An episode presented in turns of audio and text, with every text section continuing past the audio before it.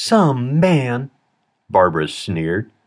Randy Peters was standing naked in the bedroom of his and Barbara's upper middle class, three bedroom, two bath home in Clearwater, Florida. She was lying on the bed nude with her legs open, waiting for him to fuck her. He looked at her fat body and scowling face and her unwashed hairy pussy, and he simply could not achieve an erection. His cock hung limp. He found her so unappealing that he simply could not respond. He hated everything about her. I don't know what's wrong, he replied. My body's not reacting.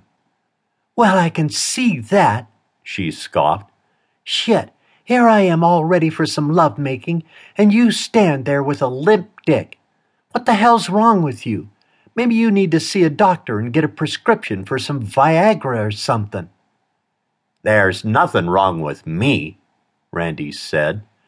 Maybe if you weren't so fat and dirty, and maybe if you weren't such an obnoxious and abusive bitch, I'd have more of a response. Barbara closed her legs and sat up on the bed. Oh, so now it's my fault that you can't get a hard on. Is that your answer? To start insulting me? There are plenty of men that would be more than happy to climb into bed with me. You're just an impotent asshole. That's all that's wrong. Some man. Can't even get a hard on. What am I supposed to do? Just smile like it's all right and tell you everything's okay? Well, it's not okay. I deserve some satisfaction. Look at that soft prick hanging on you. Shit! I wonder if it even knows how to piss right. Well, Randy replied angrily, I've got an idea. Why don't you go fuck yourself?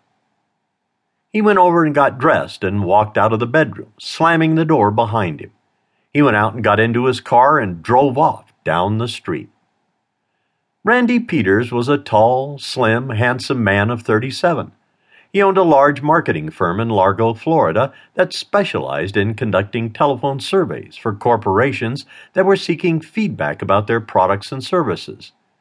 It was the type of business that had a large turnover and most of the employees were single moms and frustrated women who were looking for a relationship.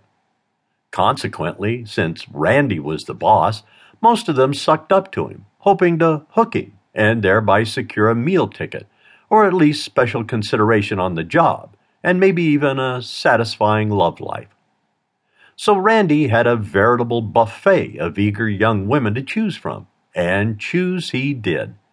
Sometimes he could not even remember all the women he had bedded from the passing parade of eager, horny females. Randy had always been very careful about forming any real emotional attachments, much less considering marriage.